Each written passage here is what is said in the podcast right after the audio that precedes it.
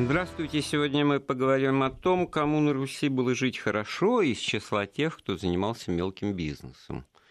То есть о кооперации. Вообще, что это за такое явление, способ, метод и как оно, как оно появлялось, развивалось. И, на мой взгляд, интересно и вдвойне, потому что с нами сегодня в студии знаток темы Александр Ломкин. Александр Викторович, приветствую вас. Здравствуйте. Кандидат экономических наук, доцент кафедры истории народного хозяйства МГУ. Ваши вопросы по телефону прямого эфира милости просим 8495 232 15 59, номер WhatsApp для сообщений 7903 170 63 63 и ваши сообщения на короткий номер 5533 на наш информационный смс-портал со словом «Вести» в начале корреспонденции. Ну, так вот, когда Некрасов писал вот это свое знаменитое стихотворение «Кому на Руси жить хорошо», кооперация на Руси-то уже существовала, как я понимаю? Да, существовала. И там вот э, в качестве адресата того, кому хорошо или не очень, как-то вот э, кооператор-то не просматривается. Или наоборот, все, кто упоминаются-то, они в каком-то смысле и были кооператорами, потому что, как я понимаю, она у нас носила всесословный характер. Если вообще по поэзии идти, то и до Некрасова, в общем-то, упоминали это все. Вот, кстати говоря, если так, на скидку... Ну, напросились. Напроси... А, ну так, пожалуйста. Э, помните, у Горького на дне, да, там актер э, мучительно пытается вспомнить стихотворение, которое он когда-то знал. Там, помните, он там долбит, вот, господа, если к правде святой мир дорогу найти не сумеет, честь безумцу, который навеет, человечество сон золотой. Да? А дальше, ну, ну, никак. А ведь это очень интересное стихотворение. Это Беранже, Поль Жан в переводе Курочкина. А Курочкин друг современник Лермонтова, так вот, что называется. Там есть э, среди прочих перечисляемых таких апостолов апостолов вот этого социализма, и Фурье.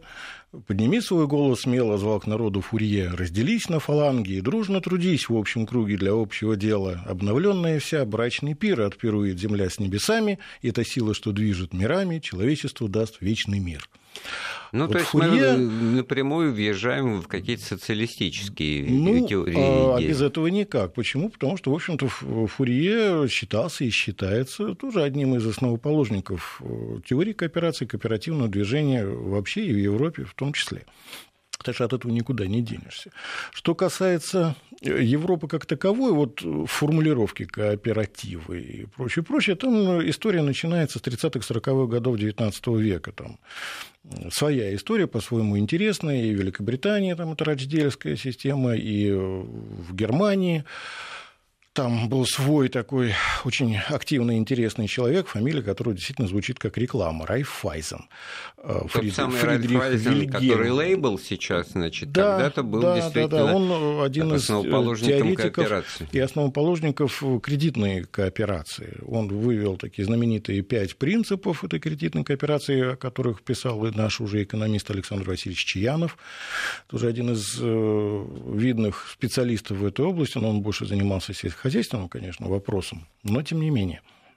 Ну, а что касается России, матушки, ну, у нас много чего родина, вот в какой-то мере мы в плане э, таких вот кооперативных э, черт обогнали Европу. Это правда. Почему? Потому что ну, слово кооперация к нам пришло несколько позже. Мы еще, в России тогда в еще в 18 а, веке и не знали, что это кооператив. Вы об артели, суть то же самое, да? Да, вообще слово артель-то, оно, кстати, вроде считается оно тюркского такого корня, от орта там происходит, да, но это традиционная форма хозяйствования на Руси. Она менялась незначительно в истории, трансформировалась, и в сущности слово не потерянное, не забытое сейчас.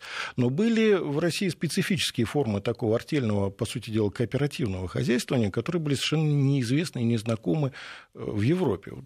И мы о них, кстати говоря, очень здорово забыли. Вот, например, э, это артели армейские, полковые, военные артели.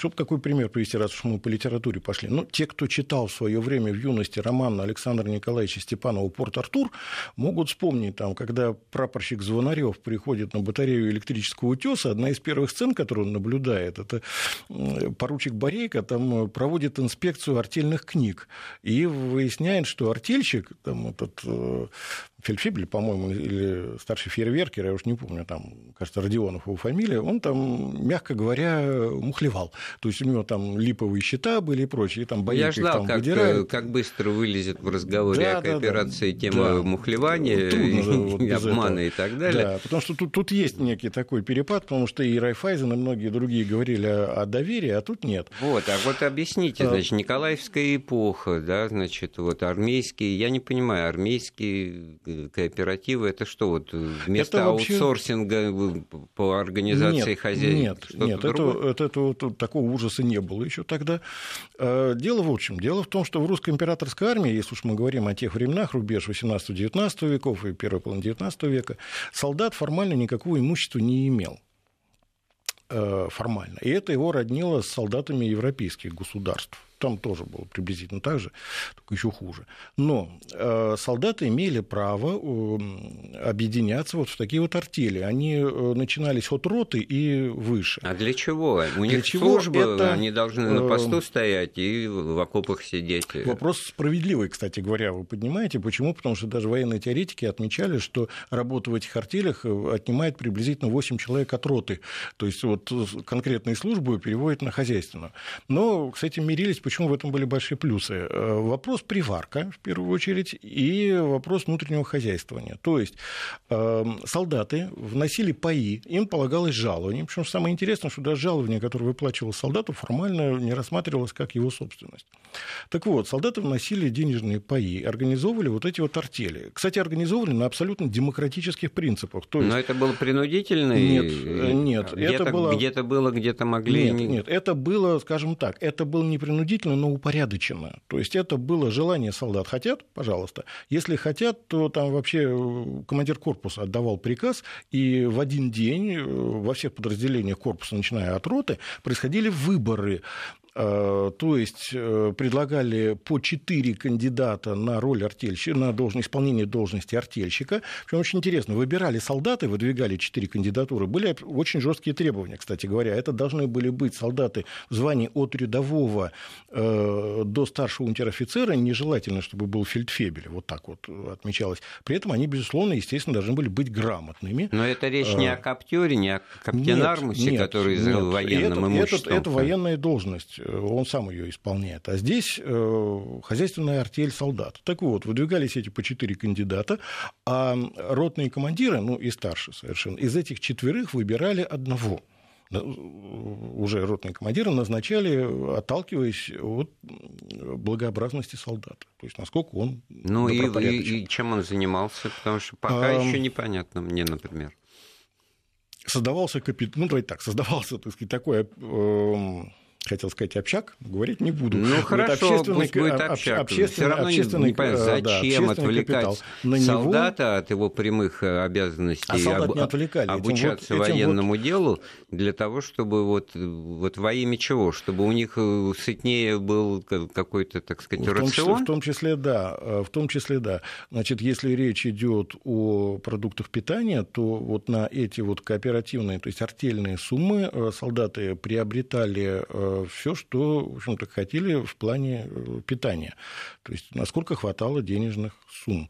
И это расходовалось э, в, рамках дополнение артели. к тому, что им было положено. К тому, что им было положено.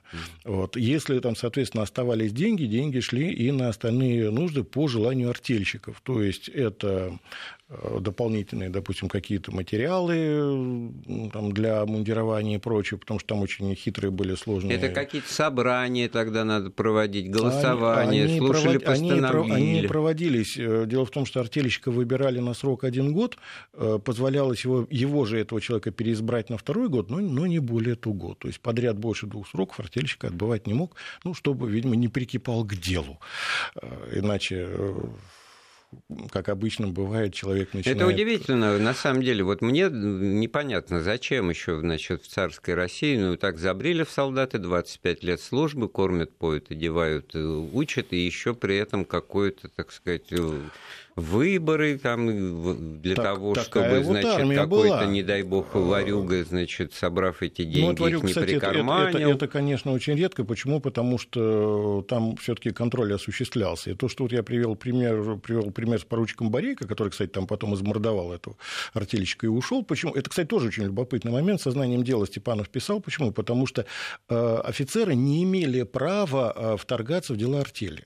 То есть э, сделать какие-то замечания и пожелания, ну, в том числе в виде зуботычины от души, да, а вот что-то там править, изменять нет. Но это вообще вот такая демократия вещь, да. в русской армии была, да. Так вот, эм, это действительно отличало русскую армию от всех остальных. И скажу больше, смотрите, что получалось. Солдат, который формально не имел собственности, он получал совершенно конкретные паи в этой артели. Причем паи э, вырастали каждый год. Дело в чем? Дело в том, что, кстати говоря, все происходило, как бы сейчас сказали, по безналу в большинстве случаев. Просто были сразу официальные отчисления от жалования, то есть человек получал жалование уже уже за вычетом этих отчислений. И эти паи росли год от года. И... То есть заинтересованность была в том, что какие-то денежки тебе э, да, капают, да, вот да. это жалование, выпадать, оно, оно растет. Выпадать из артели было неинтересно в этом плане, но представьте себе, что вот вообразите э, условия там 30-х годов, например, 19 века, да и после ну, для николаевских времен да. пай, солдатский пай в артели в размере 10 рублей был совершенно нормальным. Э, при этом надо иметь в виду, что 10-12 рублей – это годовое жалование мелкого чиновника в чине коллежского регистратора.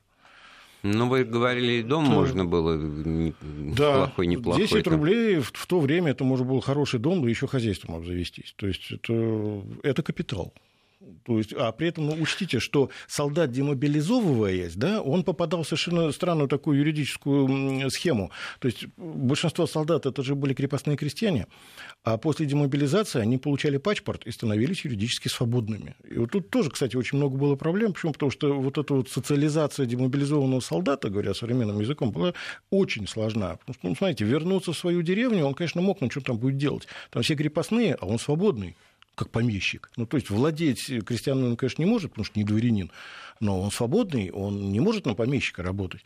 А куда ему? Значит, в город, где все свободные. А городу, в отличие от деревни, не нужны широкие специалисты, ему нужны узкие специалисты. А он что умеет? Штуком кали, прикладом бей. Ну, была куда же категория ему? пахотных солдат, которых помещали на землю. Ну, вот это немножко другой, это немножко другой разговор, это, да, это немножко да. другая тема совершеннейшая. Это военные поселения, это совсем друг, друг, другой разрез. Хорошо, вернемся вот в тему кооперации. Значит, ну, выборы артельщика, значит, ПА, это все с одной стороны понятно, но с другой, значит, это же участие в этой артели, оно должно было быть Э, в каких-то работах, в какой-то деятельности кооперативной заключаться, которая, если говорить об армии, отвлекала если, да, солдата от службы, опять-таки. Ну, при определенных ситуациях, если вы уж так уставите вопрос, скажу, да, если, если э, возможность такая была, то да, солдаты обзаводились, например, огородами, нормальненько там работали.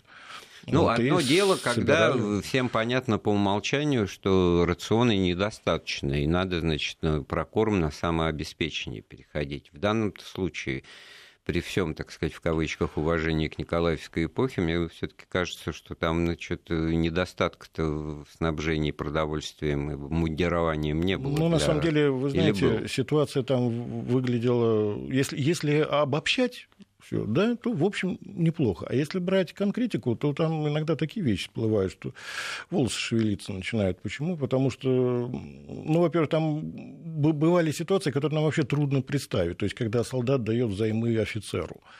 Это для Николаевской эпохи это было совершенно нормально. Почему? Ну вот потому что младший офицер мог не иметь таких денег, которые были на руках у солдата.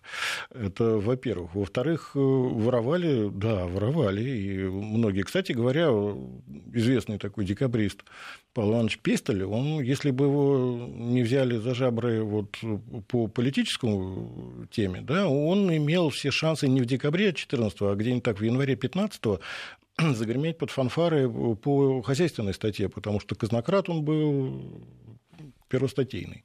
Ну, а потом декабристы, они активно занимались коопера... кооперативом. Ну, не активно. Там э, есть один такой случай, когда в Сибири там действительно э, они организовали ссыльные уже в 1831 году, если мне память не изменяет, там э, несколько ссыльных декабристов организовали что-то вроде потребительского кооператива. Кстати говоря, раньше, чем в Европе во многом. Да, ну, при этом надо иметь в виду, как они там жили. Это был такой, знаете, так сказать, курорт строгого режима, так что там они могли себе позволить не только это, но и многое другое. Ну, вообще вот в этом смысле, наверное, очень туманно многие представляют себе, что такое кооперация с точки зрения вот, организации производства и форм собственности, потому что или это какой-то общак, как у словечко-то произнесено, не, не воробей-то, и, или же все таки это с коэффициентом индивидуального трудового участия, там, с какими-то сложными вот э, амбарными ну, книгами, паями, много позже. вкладами и прочими, а самое главное, э, насколько это эффективно было, насколько без этого нельзя было обойтись, занимаясь чем-либо. Да, вот. Ну, э, чтобы лекцию не читать по кооперативному движению, я скажу так. Если у кого-то есть вопросы по теории и практике организации кооператива в XIX веке, я рекомендую взять в руки книгу Николая Гавриловича Чернышевского «Что делать?». Э, Ах, вот там, оно для чего Там, там написано все, да. Люди, так сказать, получавшие в свое время крепкое советское образование, наверняка сейчас вздрогнули, потому что приходилось читать это произведение. Ну, и всем наверняка памятна это Малахолина Вера Павловна, которая там, ну, в сущности, организовывала кооператив. И, кстати, был такой русский кооператор, известный Баллин. Он очень остроумно этот роман Чернышевского назвал «швейный роман». Вообще, вот, вот действительно, а... вспоминаю себя в девятом классе, вот эти вот сны Веры Павловны, которые читаешь и, и засыпаешь, да, и, в общем, какая-то скукотища, потому что вдруг производственная тема, какие-то швеи, какая-то работа. И, в общем-то, у меня, например, сложилось э, мнение, что это не то, чтобы для отвода глаз Николай Гаврилович писал вот, э, вот это, эти основания жизни описывал, а потому что, ну, вот как бы к революции в революцию надо все менять, а люди вынуждены, значит, вот так вот теорией малых Ой, дел вы, занимаясь, еще чего-то такое вы, работать. Вы задаете на... очень интересный и многогранный вопрос. Что касается вот революции, знаете, какая вещь? Вот современник Чернышевского Энгельс, Фридрих был такой, он писал, что Россия, в это же время писал, что Россия стоит на пороге революции. Ну, оказалось, что не совсем уж на пороге. А что касается вот этой вот э, скуки и производственности, видите ли, какая вещь? Дело в том, что мы знаем со школы, ну, такие люди с советским образованием, да, Николая Гавриловича Чернышевского как писателя, автора романа «Что делать?». А с точки зрения экономики как науки, как теории, Николай Гаврилович Чернышевский один из видных теоретиков э, русской экономики, в частности, русской кооперации. И его роман «Что делать?» – это, скажем так, попытка спроецировать его научные поиски э, на какую-то такую отчасти вымышленную, отчасти действительную реальность и э, придать форму литературному произведению. А у нас так развивалась история э, экономической теории, что у нас очень часто подавалась, такая. да, была билетаризация совершенно верно, то есть подавалась в виде литературных произведений. В этом были свои плюсы, конечно, безусловно, безусловно. Так вот, если посмотреть, как работала там эта вот Вера Павловна, то там четкая схема развития кооператива. То есть сначала там некий вариант такой потребительского э, кооператива, то есть когда собираются такие круг единомышленников, да, там носят паи, потом вырастает, образуется производственный э, кооператив, Э, швейный в данном случае, да, э, он, как бы сейчас сказали, раскручивается, и следующий этап развития – это уже э, кредитная кооперация, и, по сути дела, у него там, у Чернышевского выходит на уровень создания банка. Ну, а следующий шаг – это уже такие это уже кооперативные объединения. Пирамида финансовая, хотел сказать я. Нет, не совсем финансовая пирамида, или даже сказать, совсем не финансовая пирамида. Дело вот в чем. Дело в том, что русские кооперативы, они строились вот по этим пяти принципам Райфайзена, в частности, но первый основополагающий принцип Райфайзена сразу в России поменялся. Там ведь в чем была суть? Райфайзен предлагал вот что. Он там смотрел, как маются крестьяне, особенно когда был голод в Германии в 1847 году, э, а банки не давали суды крестьянам. Почему? Потому что они просили помалу, а крестьян было много, и отследить их было совершенно невозможно. И банкам было неинтересно иметь дело с такими клиентами. Да. А Райфайзен, да, Райфайзен предложил, в общем, вариант такой такой оригинальный довольно. Он предложил сначала объединить интересы этих крестьян, то есть когда собирается там группировка из нескольких десятков крестьян, да, и они там просят там от нескольких пфенигов там, до нескольких десятков марок, да, ну кто там будет давать кредит в 50 марок, кому это интересно. А когда их собирается там человек 50-100, да, это уже интереснее. И тогда уже вот это вот общество берет кредит в коммерческом банке, а потом внутри себя распределяет. А дальше это шли... принцип круговой поруки? Совершенно верно, потому что второй, э, это первый принцип такой э, Райфайзена, второй принцип был как раз, э, он так и формулировался, то есть взаимная ответственность, круговая порука. И вот мы же всегда привычно, когда говорим о Столыпине, который, значит, вот вперед продвигал организацию значит, экономики в России за счет создания крепких индивидуальных хозяйств, и проблемой было разрушение общины, вот разрешение жить на хуторах, отрубах, вот э, отрубиться, что называется. И тут такое прямое противоречие. Ну, тут немножко, не, тут немножко, я бы сказал, немножко не то. Но видите, какая штука. Я вот вам так сказал, что если определять суть э, всей истории кооперации в России, то больше всего подходит такое определение, что кооперация, она своя среди чужих и чужая среди своих. Ну вот. Всегда. Вот на протяжении всей истории, начиная там, Недостаточно лет, социалистическая для социалистов ну, это да, и недостаточно вперед. капиталистическая. Да, сложности русской кооперации вот накануне Первой мировой войны и в ходе гражданской войны и потом уже в Советском Союзе, они в этом и состояли, что для большевиков кооператоры были слишком буржуазны, Э, очень буржуазно выглядели. А для белогвардейцев, например, они были слишком социалистичны. Э, и справиться вот с этим вот дуализмом так никто и не смог. Кстати говоря, и сложности в восприятии советской властью кооперации тоже на этом в сущности основываются. Даже Владимир Ильич Ленин там давал очень сложное определение на этот счет. Но мы про э, уже Владимир Ильича поговорим наверное, после перерыва. А сейчас, чтобы вот подвести итог тому, как это действительно очень много интересного и странного и неожиданного. Вы рассказываете про кооперацию, особенно армейскую, да, и насколько повлияло на развитие этого движения, ну, догадываюсь, что очень, наверное, отмена крепостного права.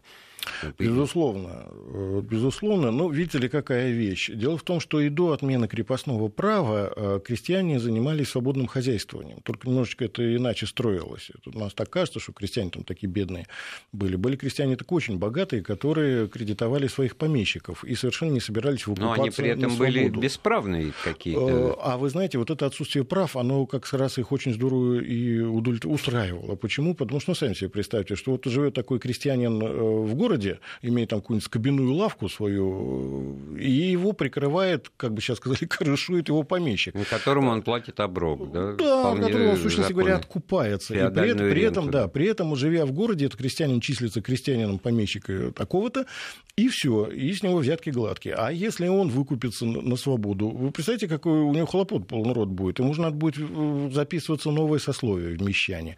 Ему надо будет, если он торгует, определяться в Налогооблагаемую гильдию, базу гильдию какую-то, да? Совершенно верно. Три гильдии – это три разных э, Хорошо, сделаем паузу в разговоре, вернемся в студию через пару минут. Вопросы истории с Андреем Светенко. Мы сегодня с экономистом Александром Ломкиным, э, историком э, экономики, э, вспоминаем истоки кооперации потребительской, производственной. Очень интересно, что это все даже еще до отмены крепостного права в России появилось. Наши контакты, телефон прямого эфира 8495 232 15 59, номер WhatsApp для сообщений 7903 170 63 63 и наш смс-портал с коротким номером 5533 со словом «Вести» в начале корреспонденции. Милости просим. Ну, что получается? Значит, такая вещь, что во время крепостного права э, были такие тароватые, не путать с вороватыми крестьяне, которые могли быть и побогаче собственных э, владельцев, э, помещиков, жили они значит, в городах, занимались... Ну, да, это не кооперация. Это... это не кооперация, да. А но... кооперация, она в это время... А если их двое-трое они что-то... Ну, тут немножко так сказать, другой заход. Понимаете, какая вещь? Вот мы знаем, например, такое явление, как отхожий промысел. То есть в межсезонье крестьянин занимается каким-то делом, не связанным с сельским хозяйством, если так официально угу. говорить, а попросту там э, за кушак Извозчиком работает топор, в Москве, да, если он... Да, печь кладут, там что-то рубят, строят. Э, представьте себе эту ситуацию. Человек попадает в другую среду, абсолютно другую, другое общество, другие нравы. Э, кстати говоря, и другие люди из других губерний. И что происходит? Происходит формирование землячеств, просто потому что люди из одних э, мест вышли, и образуются артели – какая? Артель кого? Вот артель плотников, артель там, там кого-нибудь там, платогонов, там, боже мой, там, э, деготь варить, э, лес валить и так далее и тому подобное. Вот, пожалуйста, это уже в сущности такие формы русской кооперации, которые никто специально не учреждал, они рождались сами на основании вот таких вот коллективистских черт народа.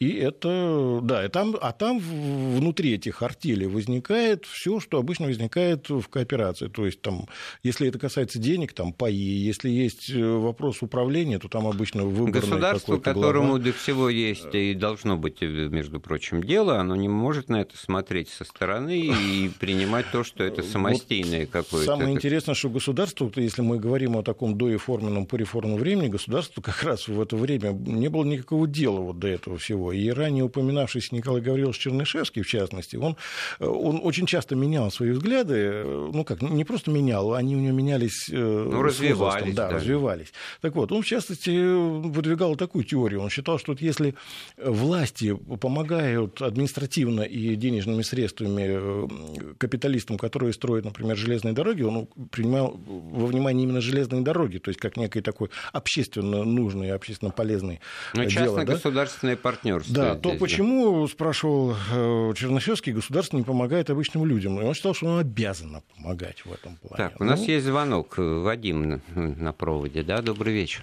Да, добрый вечер, Вадим Подмосковье. Ну вот я хочу задать вопрос, конечно, не такой историк, но вот из современности. А почему э, социалистическое государство э, вот не пошло по пути народных предприятий, коопераций, чтобы каждый человек был заинтересован. Я человек того поколения советский, я помню, что не было практически стимула работать. Да, мы готовы. И... Спасибо, Вадим, за, за вопрос, да, да, потому Знаете, что мы готовились про это тоже да, сказать, вопрос, как бы вопрос базу очень, построить, очень да. хороший и глубокий. Другое дело, что отвечать на него надо, это отдельную передачу надо организовывать. А давайте сделаем, а, что мешает. Если так э, пунктирно э, отметить, при всей сложности взаимоотношений, получалось так, что Видите, с одной стороны, здесь многоплановый должен быть ответ. С одной стороны, ситуация конкретно в России и в СССР, э, опирающаяся на определенные идеологические нормы. Это первое. Второе, э, аналогичные ситуации в других странах, например. Мы как-то сейчас просто не принимаем во внимание такой момент, что э, кооперация очень развита во многих государствах. Другое дело, что нам о ней просто никто не рассказывает. Ну, например, в Латинской Америке кооперативы очень развиты, но там социализма нет э, как такового. Приезжаешь и... Э, в Италию, там, значит, на, на какое-нибудь побережье, в городок, так, идешь в какую-то рыбную троторию, а тебе там полчаса рассказывают, что это кооператив рыболовецкий, они ходили в море утром, вот у них, значит, вот эта столовка.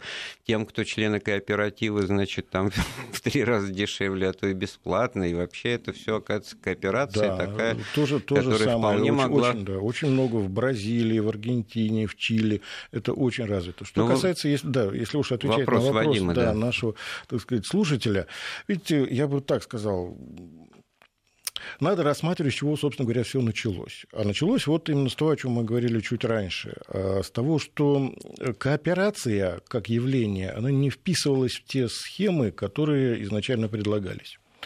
И она как не вписывалась, так и не вписалась. А, ну, потому Остались... что... А, можно я попробую вам помочь сказать? Ну, давайте. Кооперация все таки рассчитана на получение экономического эффекта, на какую-то прибыль, на какие-то, грубо говоря, деньги. А это, во-первых. А во-вторых, она как бы обеспеч...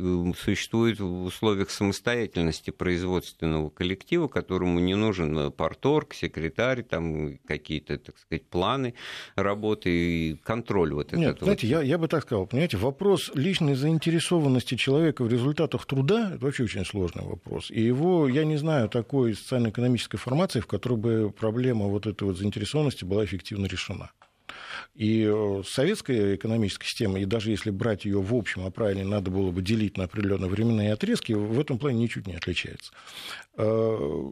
Здесь, здесь проблем выше крыши, то есть проблема чисто теоретическая. Например, что вот мы говорили о том же Чернышевском, да, он очень серьезно рассуждал, например, о вопросах отчуждения труда. То есть он пытался объяснить самому себе, вот есть взаимосвязь, например, между результатом деятельности, эффективностью труда, да, и личной заинтересованностью человека. Вот он считал, что э, это бы надо как-то, но вот это совместить на самом деле очень трудно, это очень непросто. А что касается кооперации в этом ключе, она здесь тоже не не палочка-выручалочка. Почему? Потому что кооперация очень часто и самими кооператорами рассматривалась не как структура для извлечения прибыли, а как раз наоборот. Э, и это вот тот момент, который бы тоже надо было бы рассмотреть, то есть как кооперация, как вариант третьего пути, то есть не капиталистического, не коммунистического. В свое время тема такая очень активно обсуждалась. Так вот, э, однозначно ответить на вопрос, который нам задал слушатель, ну, просто невозможно. Почему? Потому что, потому что в разные времена э, развития экономики Советского Союза вот вот этот вопрос личной заинтересованности, э, он и решался по-разному.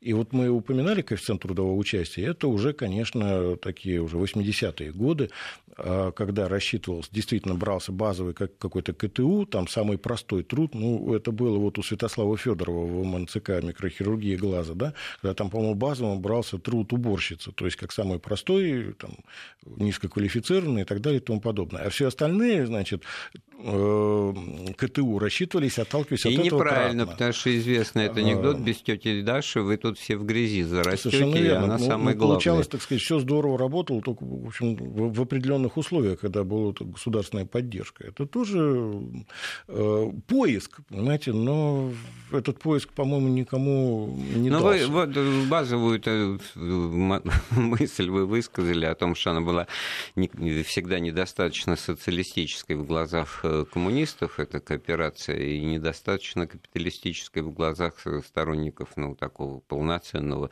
капитализма, и, наверное, это и определяет вот этот третий путь, а третьего не дано, как мы знаем, и там а история не имеет сослагательного наклонения, и когда действительно, грубо говоря, есть нечего, то пускай люди сами там уже как бы себе что-то такое добывают, ну, тогда ее да. разрешают, Знаете, а потом опять ее сворачивают. На, на, на самом деле вопрос-то этот был, тут надо понять, что для большевиков вопрос, что делать с кооперацией, он э, на заре советской власти он был очень серьезный. Почему? Потому что э, э, мы сейчас просто не не представляем себе, каков был охват масштаб, оперативный. Масштаб. Вот скажите, вот, да. вот пример, так сказать, гражданская война, территория подконтрольной вооруженным силам Юга России, то есть у белых, да, а, Кубань э, кооперативные союзы на Кубани объединяли более 600 тысяч активно действующих членов.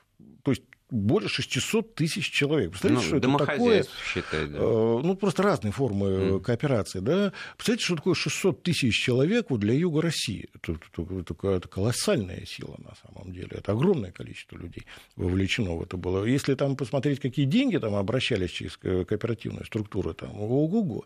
И это была ну, так сказать, весьма серьезная сила, с которой надо было считаться, чего, кстати говоря, белые как-то так не очень, видимо, уразумели. А вот как они с этим не считали? Считались, они это подавляли, они в этом видели ростки социализма? Они, они просто не считались. Вот, вот не считались и все. Причем э, формы вот этого вот были совершенно разные. Ну, например, вот такая довольно показательная картина, на которой обиделись кубанские кооператоры сто лет назад, в 2019 году. А, финансовое управление ФСЮР, Вооруженных сил Юга России, оно решило создать такую акционерную какую-то структуру, которая бы э, упорядочила, наконец, внешние торговые вопросы. И э, практически к этому ушло, и тут об этом узнали кооператоры и страшно возмутились, сказали, а почему без нас, почему нас э, сказать, не пригласили в эту систему. Ну, там белые финансисты э, там, почесали там, под фуражкой и сказали, ну, хорошо, давайте мы вас пригласим, а кооператоры высказались в том плане, да не очень-то и надо. А, а в чем дело? А вот в чем. Дело в том, что объединение Союза, был такой, знаете, там э, ЮВОС, это Юго-Восточный союз союзов кредитных э, кооперативов, мощнейшая организация, просто мощнейшая. Она в этом же 2019 году рассылала эмиссаров в Америку, в Европу, приглашала для активного сотрудничества с, тобой, с собой. Там годовой бюджет ну, несколько десятков миллионов рублей. То есть это, это Да, эти кредитные производственные потребительские кооперативы объединялись там в такие, как бы сейчас сказали, холдинги. Ну, по сути, это мега-кооперативные холдинги с миллионными бюджетами. Там, да, просто. И при этом, кстати, надо иметь в виду, что кооперация четко позиционировала себя как не участвующая в гражданской войне. То есть, если смотреть с точки зрения белых властей, те просили денег у всех, Э, и каждый там находил повод отказать.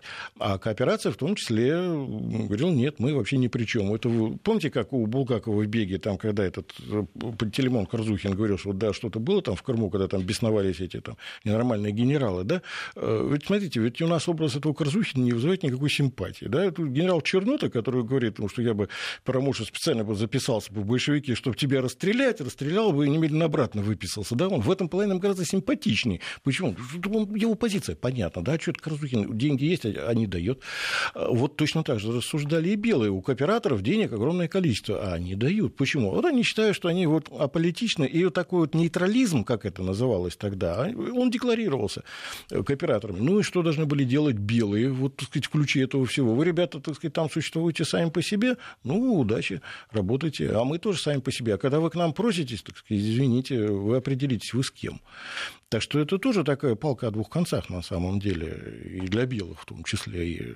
Я сейчас задумался, а на что они рассчитывали, потому что, ну, одно дело, так сказать, бить себя в грудь и говорить, я вне политики, это, так сказать, вещь они общеизвестная, они, но они... в те времена-то, в тот момент, когда все они на будущее рассчитывали, флаг, завтра другой. Они на будущее рассчитывали, это читается просто вот в материалах этих э, кооперативного движения тех лет. Они прямо говорили, что вот рано или поздно поздно вот это вот все безобразие закончится, и вот тогда а вот чего тогда это тоже такая ну, тема для, для отдельного наивно, разговора. Да. Ну, не совсем наивно, но они жили как-то в своем мире, в котором была своя система ценностей. И э, такая Мне кажется, эти люди просто система. не понимали всю, так сказать, силу вот этого маховика социального знаете, преобразования, да, история... который все должен был смести и перемолоть. Да. Да. История Здесь... действительно не знает сослагательного наклонения, но можете себе представить, что было бы, если бы белые, так сказать, пришли к власти утвердились бы. Они, я так полагаю, что они бы выдали бы операторам от души, так сказать, за все, что у них накипело за эти годы. Но если мы перенесемся сейчас в стран красных, ну, мы приблизительно ту же самую картину увидим. Э, только беда в том, что э, кооператоры и кооперативы для красных, они были вроде бы идеологически близки. Почему? Ну как, там э, объединение людей, труд совместный, это, это все как-то близко и понятно. вот в своей рубрике «Разлом» я делал одну, значит, один сюжет Э, опираясь на декрет Совнаркома о ликвидации, о преобразовании, о ликвидации, о, о контроле и, вот, в общем-то, вот, о чем, я хотел, да. о чем я хотел сказать. Понимаете, но при всей этой вот вроде бы идеологической близости, практической близости это не возникало. Почему? Потому что кооператоры как-то так, в общем, если назвать вещи своими именами, не очень шли на контакт с большевиками. И вопрос э, для товарища Ленина, например, э, не просто там как быть, а вообще что делать-то с ними, он был очень важен, потому что их много, они вроде бы наши, и в то же время какие-то не совсем наши. И, знаете, в этом плане очень интересно определить, какова была позиция Ильича вообще на этот счет. Вот если собрать все э, работы Владимира Ильича Ленина, посвященные кооперации в том или ином смысле, в том или ином смысле получится сборник толщиной в два пальца. Э, они, кстати, издавались, такие сборники. Написал он много. А вот квинтэссенцию поискать, это очень интересно. Почему? Потому что есть э, программная работа Ленина, называется «О кооперации». Кстати, ее программной сделал не Ленин. Он, по в 23 году написал, а через год после его смерти, в 25 году, как раз в январе, выступал Валериан Куйбышев. Он прочитал доклад, который несколько раз превышает по объему объем статьи самой. Она, в общем-то, небольшая. Вот если хотите, я тут коротенько зачитаю цитату ленинскую, а вы попробуйте понять, чего Ленин хотел сказать о кооперации. Причем я сразу хочу сказать, это не вырвано из контекста, это вот э, почти что абзац. Вот задумайтесь, как видит Ленин кооперацию. При частном капитализме предприятия кооперативные отличаются от предприятий капиталистических, как предприятия коллективные от предприятий частных. При государственном капитализме предприятия кооперативные отличаются от государственно-капиталистических, как предприятия частные, во-первых, и коллективные, во-вторых. При нашем существующем строе предприятия кооперативные отличаются от предприятий частно-капиталистических, как предприятия коллективные, но не отличаются от предприятий социалистических, если они основаны на земле, при средствах производства, принадлежащих государству, то есть рабочему классу.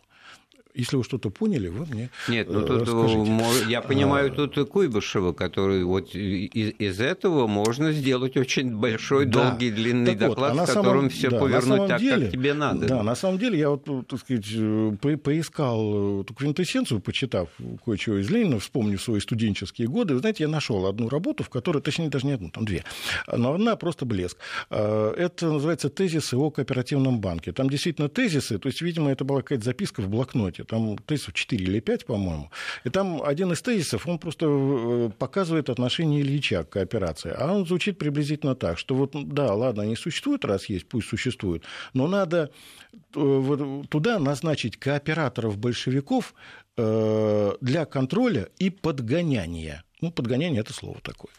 А, так вот, и вот этот вот рефрен, вот этот контроль постоянный, он присутствует. То есть, что получается? Что Ленин побаивался, по всей видимости, в какой-то мере кооператоров, и подход был такой конкретный. То есть, ну как, не Фельдфебеля в Вольтеры, а комиссаров кооператив определить для контроля. Вот пусть он контроль, а если надо, пусть подгоняет. Александр, вот нам тут из Краснодарского края пишут вот э, на фоне последних вот наших рассуждений, я так понимаю, что один с сошкой, а семеро с ложкой. Вот э, разрушающий э, аспект. Но вот этих не разрушающий, под, под, подгоняльщиков семеро, да? Ну, на самом деле, кстати работ... говоря, если с чистой... Ну, все правильно, но если с чисто экономической точки зрения подходить, на самом деле, там структура такая потребительская в России выглядела даже еще суровее, там даже не семеро, там больше с ложкой получалось. Это еще Дмитрий Иванович Менделеев считал, еще когда жив был, естественно. Вот, то есть это рубеж 19 начала 20 веков. Ну, это, кстати говоря, для страны и встающий на путь индустриализации, это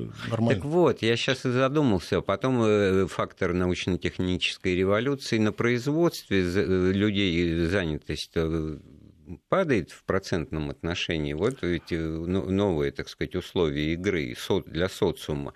Почему так, кстати говоря, забегая там в другие империи, э, Сталин воспринимал там кибернетику, э, электронно-вычислительные вот. вещи, потому что а пролетариат, а э, рабочие что? руки, знаете, а вот тут, значит, роботы какие-то, механизмы да, и что, прочее, что, все рушится да. на глазах. Что касается Сталина и его отношения к кооперации, я, конечно, понимаю, что другая эпоха, это отдельный разговор, но я бы так сказал, что, знаете, при нем то как раз кооперация плечи расправила. Ну, после войны, да, я а, уже тоже... Это, да, это отдельно совершенно крепко досталось кооперативам от Никиты Сергеевича Хрущева. Ну, там много чего, конечно, у нас.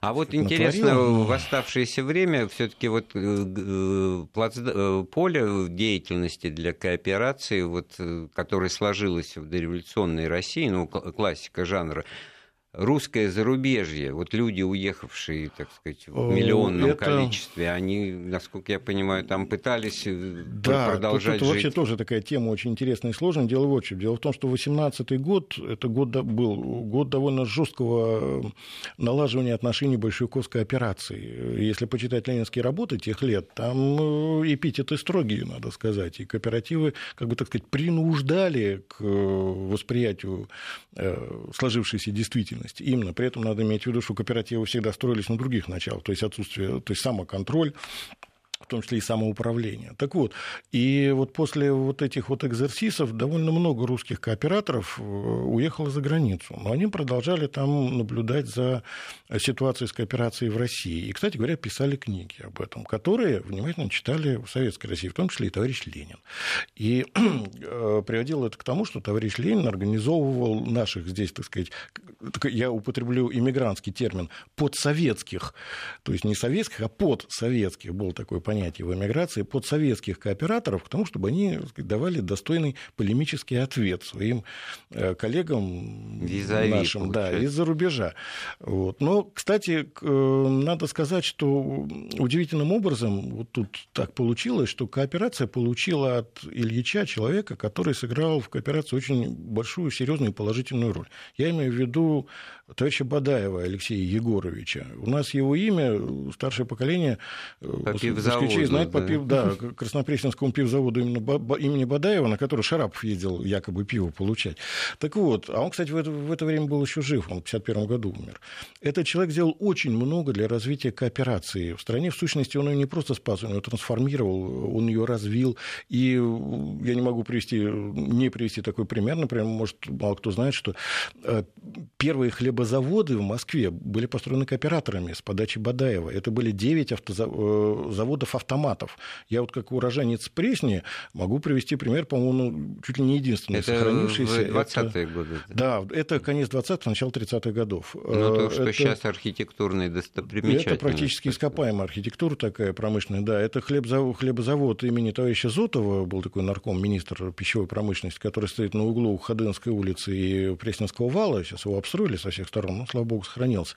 Это было уникальное, это даже не прорыв технологий, было это что-то космическое. То есть это были заводы-автоматы, где промышленный процесс двигался сверху вниз. Но это, возможно, было в годы НЭПа, значит, используя кооперативные, ну, 30, да? Начало 30-х годов это уже а, не уже НЭП, нет, в сущности, да. это уже, так сказать, совсем другое, но важно вот что, важно в том, что в Москве, в столице, на смену вот этим вот мелким лавочкам, хлебопекарням, угу. кстати говоря, как, по большей части частным и отчасти кооперативным, с подачей э, и трудами кооператоров э, пришли огромные промышленные, по тем временам просто есть, гигантские потенциал роста э, был. Он, вот на этом примере можно сказать, что потенциал при другом отношении огромный, это бы все да. развивалось, и как форма, так сказать, производства кооперативное, это могло быть и оно с роботами, с автоматами, говоря. и с крупными... Да, мы, мы, просто, мы просто мало знаем об этом. На самом деле производственными комплексами.